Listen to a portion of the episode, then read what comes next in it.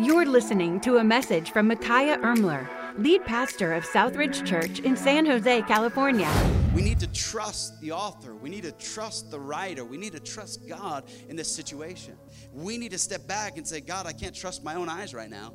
I can't trust my own feelings right now. I just got to trust you with it. This week's awesome message will start in a few seconds, but first, we hope you will stay connected with Southridge by liking us on Facebook or by following us on Instagram and Twitter. Search for the handle at Southridge Now and click the follow button so you can receive uplifting, encouraging content right in your feed. Thanks again for listening. And now, here is Pastor Micaiah. All right, good morning. Great to see everybody. I am looking forward to what's going to happen today. Sorry, it's like a long walk coming up on the side there, but uh, hopefully everybody is doing all right. Aren't these chairs comfortable? Are they a little bit too comfortable? So don't fall asleep. So uh, if your neighbor gets too comfortable, you have my permission to slap them upside their head, okay? All right, no, no, don't do that. Don't do that. But uh, keep your neighbor awake this morning and uh, just let them know it's to be great. Uh, touch your neighbor this morning and say, Man, you look like you lost weight since I last saw you. Touch him and say, You look like you lost weight since I last saw you. Now, don't you just feel better already? Like, hey, man, this is great. You're just like, Man, this is excellent. Uh, this morning, I was thinking this week, after everything that's gone down, I was really debating. I was like, man, we're still going to teach on a family series. You know, that we're, we're right in the middle of a series all about the imperfect family. And I was thinking, should we still continue with this train of thought? And then God was like, wait a minute. Every family goes through crisis. Every family goes through emergencies. So, what better topic to talk about then crisis and emergencies. And it's just great when you have such a great illustration built in as well. So it's perfect. So everything works together. Touch your neighbor and says, It all works together. It all works together. See, God is not going to waste anything in your life and in mine. Too often, God is actually trying to get into our situation, and we focus so much on the fear and the doubt, we don't ever give Him a chance to get into the situation. And so, this has given us an opportunity to get our eyes on Jesus, to get our eyes on God, and say, Look, I can't fix this. They can't fix it. The lawyer can't fix it. This person can't fix it. So, God, I guess it's up to you. And God's saying, It's about time you just look to me. It's about time you just trust me this morning. And that's probably a great word for all of us, but we're looking forward to seeing what God has to say this morning. Uh, real quick, before we get started, let me just give you a quick update. Some of you are first time guests, excited that you are here. We are the uh, traveling church, I guess, and so this will be, I don't like to call it our, our new location, I like to call it our new campus, all right? This is just our new campus. This is just, just where we're at, and it, it all works. Uh, I remember one church member a few uh, months ago, he came to me and he said, You know what?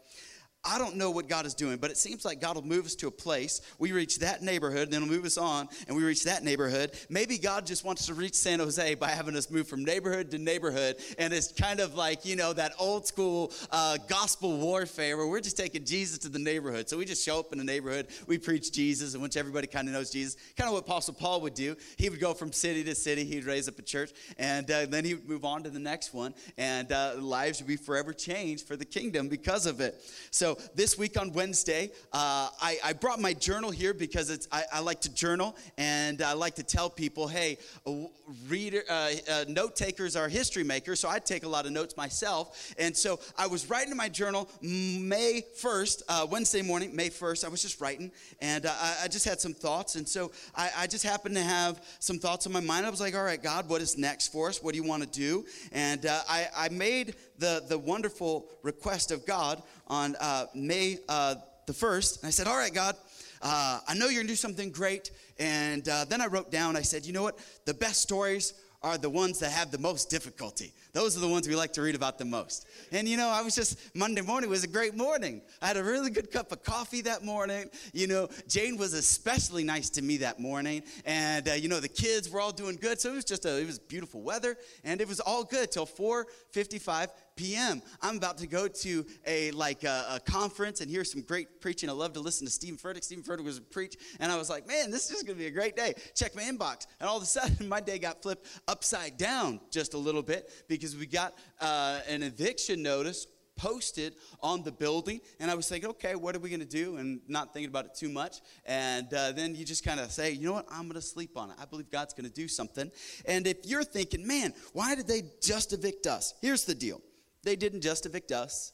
They evicted everybody. And after further discussion and further research, it looks like so far that one of two things has either happened. Either A, everything got approved and they're now going to begin early demolition, but that doesn't look like the case. Uh, it actually looks like Charities Housing lost the project. So I need a little bit more clarification on that because I'm hearing a report that they lost it, and so now they're emptying the building to sell it. If that be the case, let's all take an offering and let's just buy the daggum thing, all right? Let's just do that, okay? And problem solved, you know? And we'll just meet here for a minute and then we'll move back in. Uh, right now, in my, in my, uh, my carnal, carnal side, you know, uh, pastors have their bad sides too. Uh, we have keys to the building, and there's a lot of a lot of venerable citizens that live on the streets that I thought about. Man, here's the key, and you get a key, and you can have the building. Have fun, just have fun, you know. And and, and you get a house, you get a house, you get a house, and have on at, at it. You know, that's my flesh, y'all. Okay, that was just how I was feeling. I didn't act on it, and please, uh, uh, you don't act on it. And if you do, just don't tell me. Don't blame it on me. Okay, all right. I don't want to plant seeds in your mind about what to do, but God is so so good. You say, how is God so so good? we talk about it, but let me just prove it just for a minute. All right, God knew that this was happening. We knew that the building wouldn't be permanent. So ever since last October, I've been looking at buildings, talking with commercial real estate agents. I've even been lining up loans that our church might be able to qualify for so that when a building comes up, we can get into a building. There are people I've been talking to that are part of our association. They have two banks, a part of the association, that do loans specifically for the church to get them into buildings. So it's not anything that caught God by surprise. We've also been working on getting into a building. There's a church that they are left with 12 members. They haven't had a pastor in five years. And so we've been talking with them for months now about, hey, why don't you just join us? And uh, we'll just acquire everything. And so that conversation, they called me on Friday and they said, what do you need? What do you need? We got a building. You just help yourself. And I was like, oh, that's great, you know? So that's happening. So we have we have lots of things that God is already doing. And you say, man, what about this school? Why are we here then? You know, uh, uh, uh, let me just tell you a great story. Several years ago, I came to Oak Grove because we need to do our first Epic Easter event, and we thought, hey, we'll, we'll do it here. So I showed up with some Marie Callender's pies and talked to the principal. And uh, Marie Callender's pies will make any principal smile and their staff. And so I brought that in. I started to share a little bit about our church and what we do and how we give out trees to the community and how we do Easter egg hunts and how we give away bicycles. And then she began to cry right there in her break room. And she said, I'm, I'm one of seven kids raised by a single mom, and we were poorer than poor. And man, if there would have been a church in our neighborhood like Southridge, that made a, would have made a world of difference. So I can't go back and change how my childhood was, but if you're going to do it, I'll make sure you have a building and a place to do it. Last year we held Epic Easter. I know that's awesome, right? That's awesome. Last year, we held Epic Easter right here. You remember it. We were packed to the rafters, multiple service, 3,000 people showed up. She never charged us, never billed us. Uh, this auditorium alone is over $1,000. We use it multiple times. She never billed us. It was easily a $3,000 bill, easy, and she never sent it. Never sent it. And I followed up on it and everything. She said, No, no, just pay for our janitors and you're good. We believe in what you're doing. So sometimes you could feel alone, but just know God, God saw this way before you, you saw it. God said, Don't worry, I've got you. I haven't abandoned you. I, it is difficulties. And, and it is true uh, what happens in times like this. This is what makes a story worth telling. Nobody likes to hear the story of, oh, everything was perfect, everything was easy, and look what a great success. Nobody likes that story. The story is only worth hearing because of the struggle of what God is doing. And so there's so many things like that. Uh, I rented an office. And so I told the guy, hey, I need an office and everything. So he emailed me and he's like, anything else you need? And I said, yeah, I need a church building. And I just, you know, ha ha ha, you know, he knew our situation. And a few minutes later, uh, yesterday, he sends me an email. He said, hey, my son is an expert at getting churches into commercial buildings. Here's his number. He's going to call you and he'll take care of it. I already got that email. So God is already lining things up. Well, we don't need to worry. Uh, we, we weren't sure about, hey, how often we get to use this building.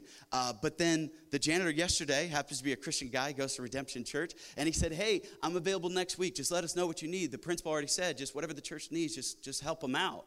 And so God's already got this. This is a comfortable place, it's a comfortable building. So we're going to be okay. I don't want you to worry. I don't want you to fret. I know sometimes people see crisis and they say, oh man, what's going on? No, no, God has got this. Well, let's get to some preaching for the next few minutes. Let's spend some time in God's Word because today we are still hosting Backstage Pass. If you're new, Backstage Pass will be during uh, the next service. There'll be some special food out there. We're still going to baptize people today. We're still going to celebrate. Next week is Mother's Day. We're still going to honor all the single moms. We have a special gift that we do every year for single moms. And uh, most people don't know that who, who takes care of single moms, you know? And uh, usually there's somebody to make sure the kids write a card or, or, or, make a breakfast that doesn't taste very good, but it's very sweet thought, you know? And uh, there's usually somebody to instigate that. But for single moms, who does that? So our church, we're going to set out a big spread. There'll be a big meal. There'll be a really nice photo booth. And we've got an extra special gift for single moms. It's a cash gift that we give to all the single moms. So we want you to come back and, uh, uh, and, and, and don't pretend to be a single mom that you regulars. We, we know we, we know where your husband is, okay? Don't say, hey, buddy, you stay home and I'm going to go to church. No, no, no. We know, we know you, uh, but this is for others. And uh, so let's dive into it and let's talk about crisis in the family, all right? Last week we kicked off a series entitled My Imperfect Family. And we said family is a place where we can be known and still loved because family is such a broad topic. It's so nuanced, okay? There's so many different facets when you talk about family. And there is no perfect family. Even as you open up God's Word, if you study the Old Testament, the New Testament, there's no perfect family. Jesus' family wasn't perfect. Uh, David's family was not perfect. Abraham's family wasn't perfect. So there are no flawless families, okay? There isn't. So let yourself off the hook when you look at the Bible and people say, well, I just want to have a, a, a good a biblical family. I don't know if you want that. Some of the families are pretty messed up. We want to follow some principles in the Bible, but a biblical family, uh, you show me where you found a biblical family. I mean, they have moments that are good, but it's just like you and I. We have moments that are better than others. We have moments where we would like to wish that that was all of it, but it's not. And so we are looking at family. And last week we talked about influence. And we especially said influence in the family is the biggest thing. You want to have influence as your children grow. You want to have influence on your kids and grandkids. You want to have influence on your spouse.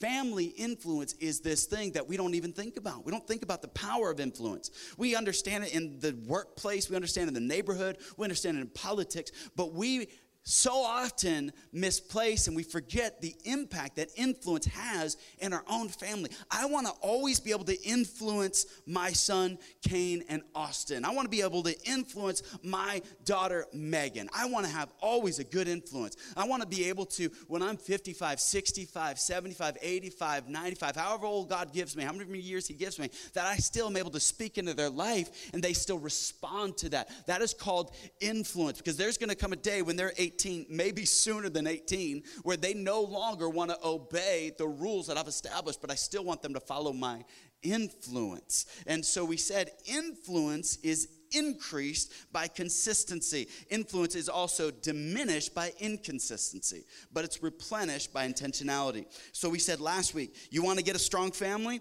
You want a strong family tree? You need consistency. A strong family tree comes with consistency in the home. You don't have to be perfect mom, you don't have to be perfect dad, you don't have to be perfect aunt, uncle, brother, sister. You just need to be consistent. If we are just consistent, that says so much for our influence. And yet today, consistency is just overrated. It seems like a lot of people today, it, it's one thing to start, it's another thing to stop. And we got a lot of starters and stoppers, but we don't have the people that are just those consistent. Scripture says this a faithful man who can find. It says we're looking for that faithful person. You, you business owners, you managers, it's really tough to hire somebody that'll that that when you post the schedule, they show up on time and they show up on the days they're scheduled. Usually every day, you're just like, all right, who's going to call out? Who's not going to show up? Or who's not going to show up on time and get the job done? Or who's going to try to duck out early? You know, consistency. It's a value that seems to have been diminished today.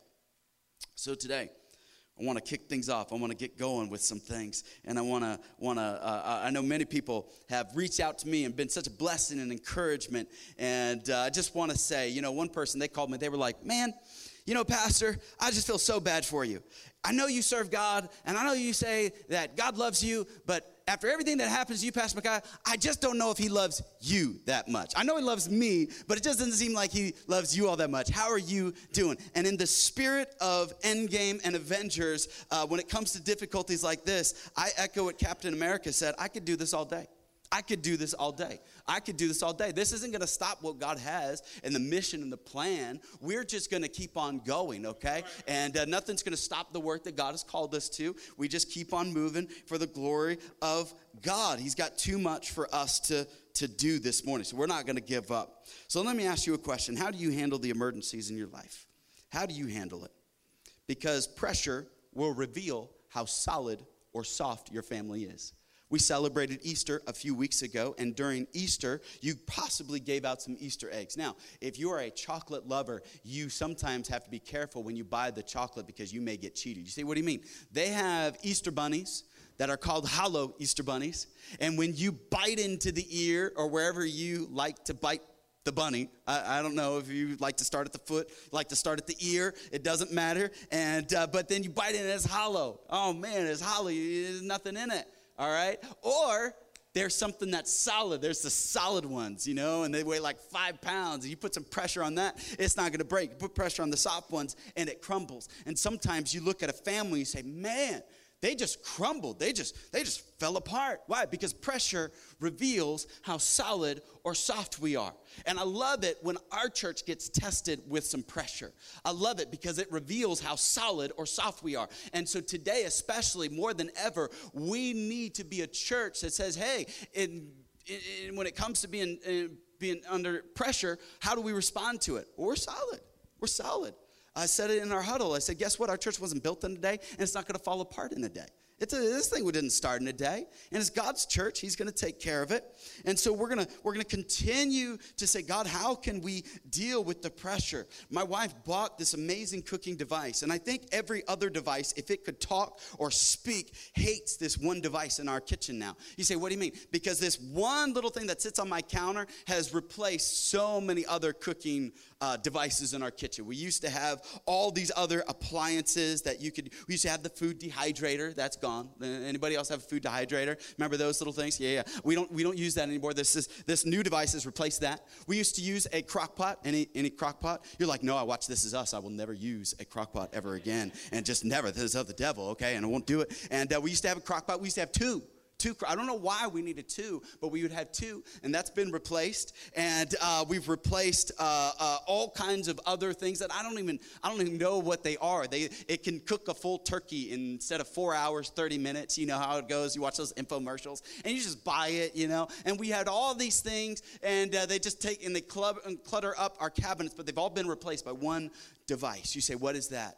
And thanks to Edie Shin, we have a hot pot. What is it called? Instant Pot. I don't know, but this thing can make a meal in 35 seconds. You just drop the ingredients in, push a button, and bam, it's like Star Trek, you know, the little thing, it just beams it there. It just, the food is there and it tastes so good. You can take a roast and throw it in there and it's amazing. And Jane's like, oh, oh we got to get dinner. And seven minutes later, there's dinner. I'm like, why is it always seven minutes? Everything is seven minutes now for whatever reason. We go by instant pot time now. She's like, oh, dinner will be ready in 15 minutes. And literally 15 minutes, we'll have dinner. Seven minutes. And uh, it just, you throw the ingredients in and man, it just, it just cooks it up. You say, why? Because it takes the old pressure and it uses that pressure and it makes something delicious. You see, sometimes we think pressure is dangerous. There's a lot of people that think pressure is dangerous, so they do anything they can to avoid avoid the pressure. But here's the thing: that crock pot, the pressure isn't dangerous for it. Other other devices in our kitchen, that pressure is dangerous for it. It, it would break. It can't handle that kind of pressure. But the crock pot was designed for the pressure. You see, when God sent pressure into your life, you need to remember something. I was designed for this pressure. It's not here to destroy me because I was designed for it. And when you're designed for it, it cannot destroy you because God says you are fearfully and wonderfully made. God says, I know how I made you, I know how I've formed you, and so I've made you so that you can handle what I'm about to hand to you okay? Because it's like the Instant Pot. The pressure is not dangerous, and it's got the little PSI meter. That's a lot of pressure. And if you're not careful, that pressure can cause some damage, but the pressure will not destroy you when you're designed for it. You're designed for it. I know a lot of people today, we run from pressure. It's unfortunate. And if you go to the gym, anybody go to the gym? I like going to the gym. I try to get in three, four times a week. And uh, whenever I go to the gym, I get gym envy. You say, what's gym envy? You see somebody, and you can look over at some guys or gals, and they got those muscles, man. I'm just like, man, how do you get those muscles? How do you get those shoulders? How do you get those quads? How do you get those all the deltoids and oids and whatever you know that they got, you know? And uh, they just got all these muscles on muscles. I'm like, man, that's just awesome. And then I see them sit on a bench, and then they got a spotter who keeps adding plate after plate after plate after plate. And I'm like, oh, I want your muscles, but I don't want to go through that. You know what I mean? Like, I'm envious of the way you look and your muscles, but I don't know if I want to lift all that. You see, there's a lot of people, they would say, oh man, I want, to, I want that fruit, but they don't want that fight. See, here's the thing God never says, I'm just going to hand it to you. And in our microwave instant society, it seems like we just want everything handed to us. And so we're looking at Joshua 24. If you have a copy of God's word, let's turn to Joshua 24 because he's going to help the people with something. Because many of us, we have a default mode. And there's a downside to our default mode. What is our default mode? We like comfort. We like ease. We don't like the extra pressure. We don't. We don't like the emergency. And the default mode is destroying our families. It's, it's breaking us apart. So Joshua, he's going to speak to the children of Israel in Joshua 24. And Joshua, he's going to speak about their history. Joshua is going to also share his heart. And then Joshua is also going to give them a heading of where we need to go. And I'm going to keep drilling down a little bit deeper. Last week we were here and we looked at verses 14 and 15, but let's look at verse number one. The Bible says this Then Joshua assembled all the tribes of Israel at Shechem. You say Shechem. Somebody say Shechem this morning. Shechem. You say, What is Shechem? What's the big deal about Shechem? You say, Shechem goes way back. You say, How far back?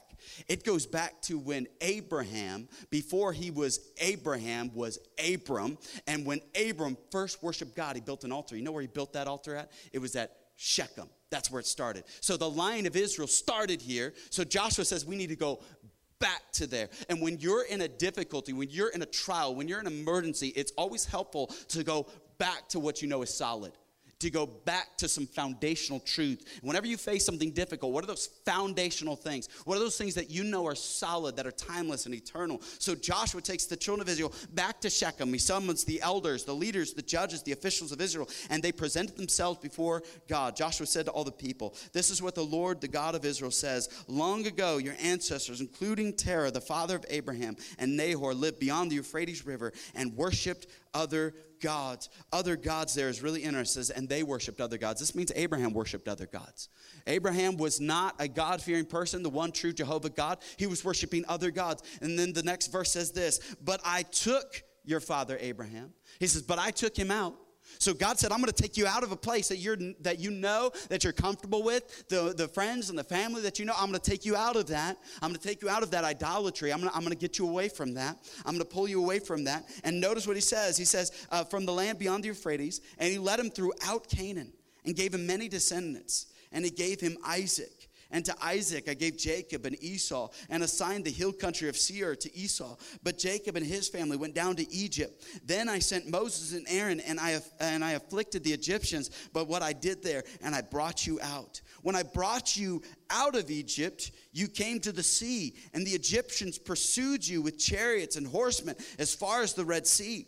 So it's it's tough, right? God brings them out, and all of a sudden, what did God bring them out to? He brought them out to an, an ocean, the, the sea, and now they're trapped. Now the Egyptians are coming, and it seems like for the for the children of Israel, the hits just keep coming, doesn't it?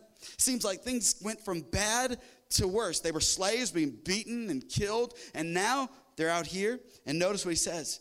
But they cried to the Lord for help. And he put darkness between you and the Egyptians. He brought the sea over them and covered them. You saw with your own eyes what I did to the Egyptians. Then you lived in the wilderness for a long time. I brought you to the land of the Amorites who lived east of the Jordan. They fought against you, but I gave them into your hands. I destroyed them from before you, and you took possession of their land. And I love the fact that he points out hey, when you were crying out to the Lord for help, the Bible says that's when I helped you. I showed up. This reminds me that when you are being pursued, to pray. It reminds me to pause to pray. You say, What do you do in a crisis? What's the first thing any family can do in a crisis? You say, Freak out. You say, uh, Get upset, start yelling, start blaming, start cussing, start getting violent. No, no. The best thing when the children of Israel came to a crisis, what did they do? They cried out to God. The best thing you and I can do in a crisis is to pause and pursue God. You say, why? Because the more intimate you and I are with God, the less intimidated we are by man. You see, there needs to be a point where God says, Hey, I want you to pause and pray. I want you to seek me right now because it's real easy when we're in a, in a stressful, difficult moment. You know what's real easy to do? It's real easy to just fixate and focus on our worry and focus on our fear. And all of a sudden, everything starts looking bleak and everything starts looking depressing. Everything starts looking down. Instead of saying, No, no, no, God, I need something to focus on. I need something good. So, uh, so Joshua is telling the children of Israel at the end of his life, Guess what? Remember remember, you're going to go through a crisis one day. You're going to go through a difficulty one day. So I want you to do what we did back then. What we did back then when we faced something is we cried out to God. When we were being pursued, we paused and we prayed. When's the last time you faced an emergency? You said, We just got to pray over this. We just got to stop right now, right in this grocery store, right on this roadside, right in this break room, right in this living room, right in this bedroom, right wherever we are, and we're going to pray over this. We're going to ask God to intercede intercede on our behalf because God says, My ear is not shortened, my hand is not shortened, that I cannot hear you or reach for you. God is saying, Hey, I will help you, I will support you. God is not here to abandon us. So when you're being pursued, that's when we pray. When was the last time you and your family paused for that prayer? Because I think too often we use prayer as like, oh, we pray over meals, we uh, pray over our kids, we pray over big things. But the Bible says, with everything, give prayer and supplication. With everything, pray without ceasing. When are we going to say, you know what, God, I got to keep praying? You say, why? Because prayer makes God a priority in your home. That's what prayer does. Because don't you want your children, because you know your children to face a crisis, and in that moment, don't you want them to cry out to God? Don't you want them to say, you know what, we're in a crisis. So what did mom and dad used to do? Let's do what mom and dad did. What did they do? They always prayed. They prayed about it. And I remember they could just pray because why? Prayer puts a priority of God in the home. Also, prayer invites God's presence into your home. It invites his presence in.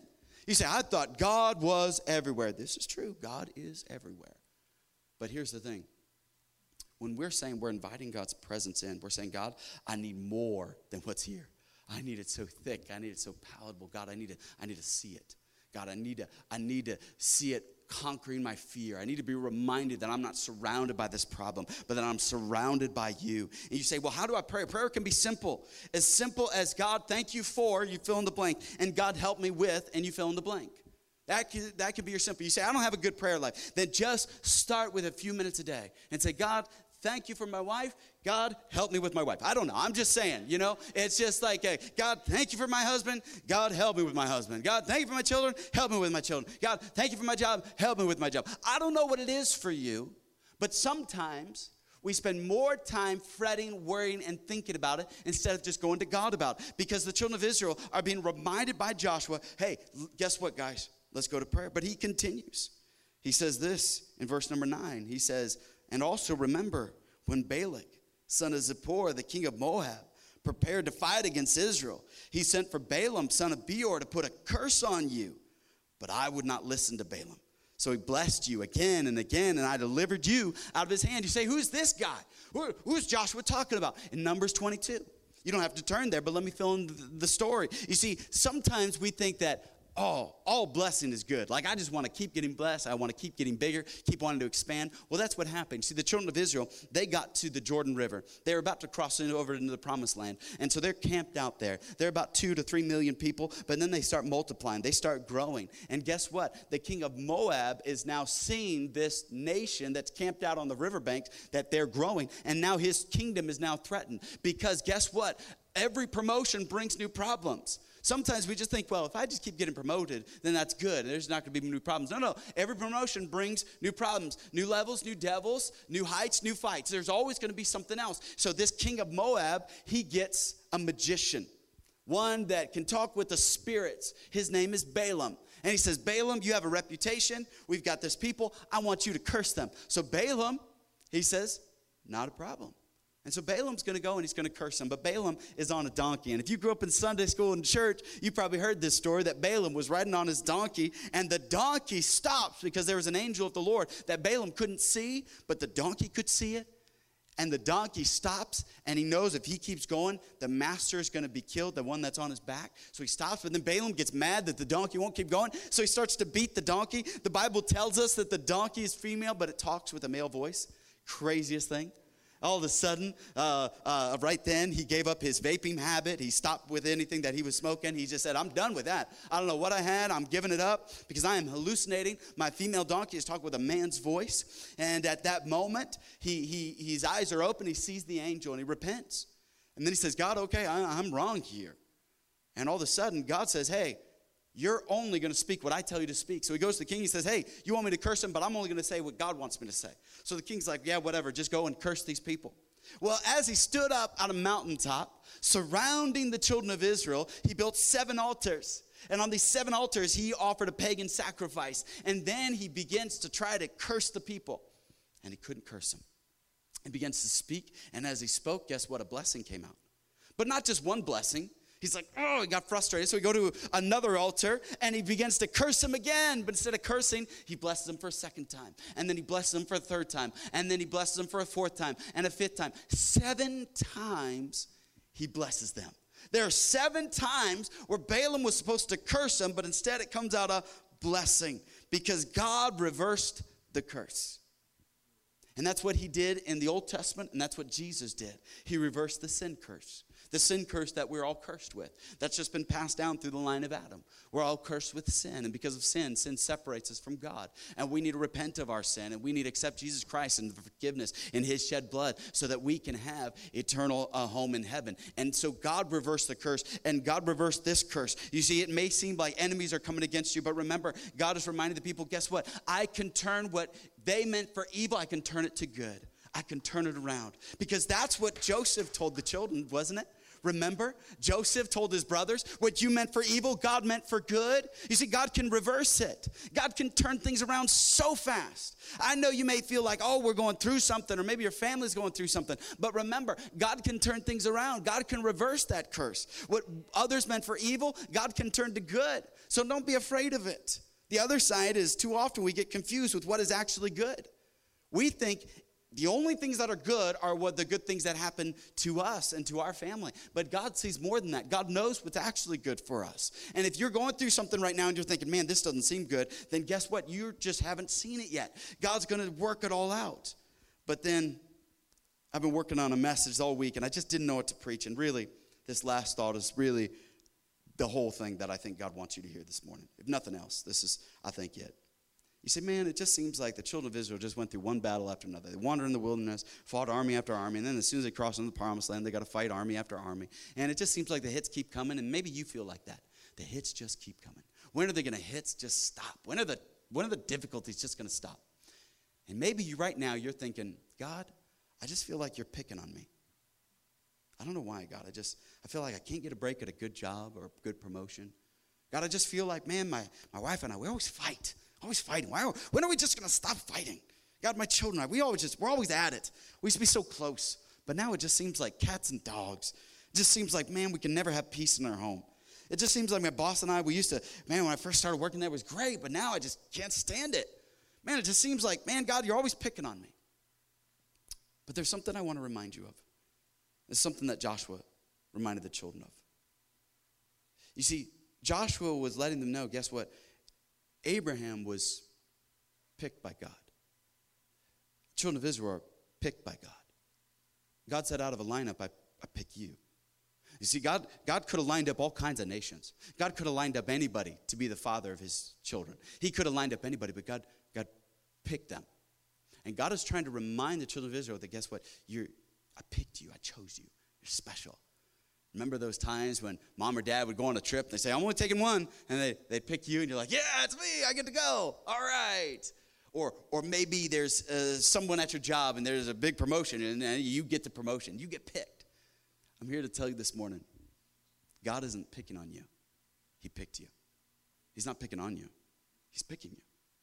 Because He knows that you can handle this. He knows that when He works in you, that He's going to be able to do something in you. You see, God knows that right now you say, man, this is so difficult. This is so hard. I don't know what you're going to do. And really, God is saying, no, no, no, no. I am not picking on you. I'm here to pick you. because I want you to see what I can do. I want you to see how I work. I want you to see that, guess what? As you step out in faith, that God moves in special ways, that God moves in the miraculous. As we think, God, I don't know how this is going to work out. God, I don't know how to figure all this out. That you just say, you know what, God? You picked me for this. You picked me, you could have picked anybody else. But you picked me. And so, God, that should help me.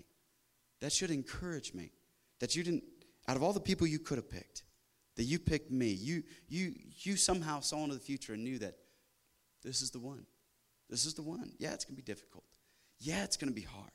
Yeah, it's not going to be easy. But you know what? You're going to make it through. You're going to be okay. Because why? God says, I've got you. You see, I know you may be going through pain. And the hard thing about pain is that pain has no prejudice. Pain does not care. Pain does not discriminate. And the paradox of pain is that what you see as loss, God says, no, no, that's not how I look at it. I look at it as gain. The Apostle Paul said, When I am weak, I am strong in Christ. So, what others may see as weakness right now, brokenness, God's like, no, no, that's just the beginning of something better. It's just the beginning of what I want to do. It's just the beginning stage. The same day, I wrote down in my journal, May 1st. I said this, not pretty profound, it's just out of my journal, okay? I didn't think I'd be sharing it, so I didn't care my spelling or my grammar, I just didn't care. I thought this is just between me, but I thought I'd share with you. I wrote this It does not matter where you start, it does not matter how you started, it does not matter what you started with, because the ending won't be like the beginning. You see, it doesn't matter how you started, it doesn't matter what you started or where you started or what you had, because the ending is not going to be like the beginning. Your ending is going to be better. Because the scripture says, I've given you an expected end. God says, I've looked into your future and I know what it looks like. I know what I'm doing. We need to trust the author. We need to trust the writer. We need to trust God in this situation. We need to step back and say, God, I can't trust my own eyes right now. I can't trust my own feelings right now. I just got to trust you with it. I just got to give it to you. And I know that you're going to do something with it. You may have a situation. I don't know what the situation is. I can tell you what mine is, and it's pretty obvious. But I'm just saying, all right, God, I'm going to put this in your hands because you've been faithful. You've been good. You haven't failed. You haven't disappointed. I'm not the first one to have this. He said, What do you mean the first one to have be kicked out of the building? A friend of mine, same thing, church planner, North San Jose. He posted yesterday, Hey guys, we got kicked out of our property. We got 48 hours. We got to find out where we're going to meet for Sunday. It happens to others. But it's at those moments where we say, You know what, God? You're, you're doing something else. And I'm going to trust you. Let's all stand if we can and we'll close. We hope you were encouraged by today's message from Pastor Micaiah. If it was a blessing to you, don't forget to share it with a friend or family member this week. If you have any questions, we'd love to hear them. Get in touch with us by visiting southridgesanjose.com slash connect. Again, that's southridgesanjose.com slash connect.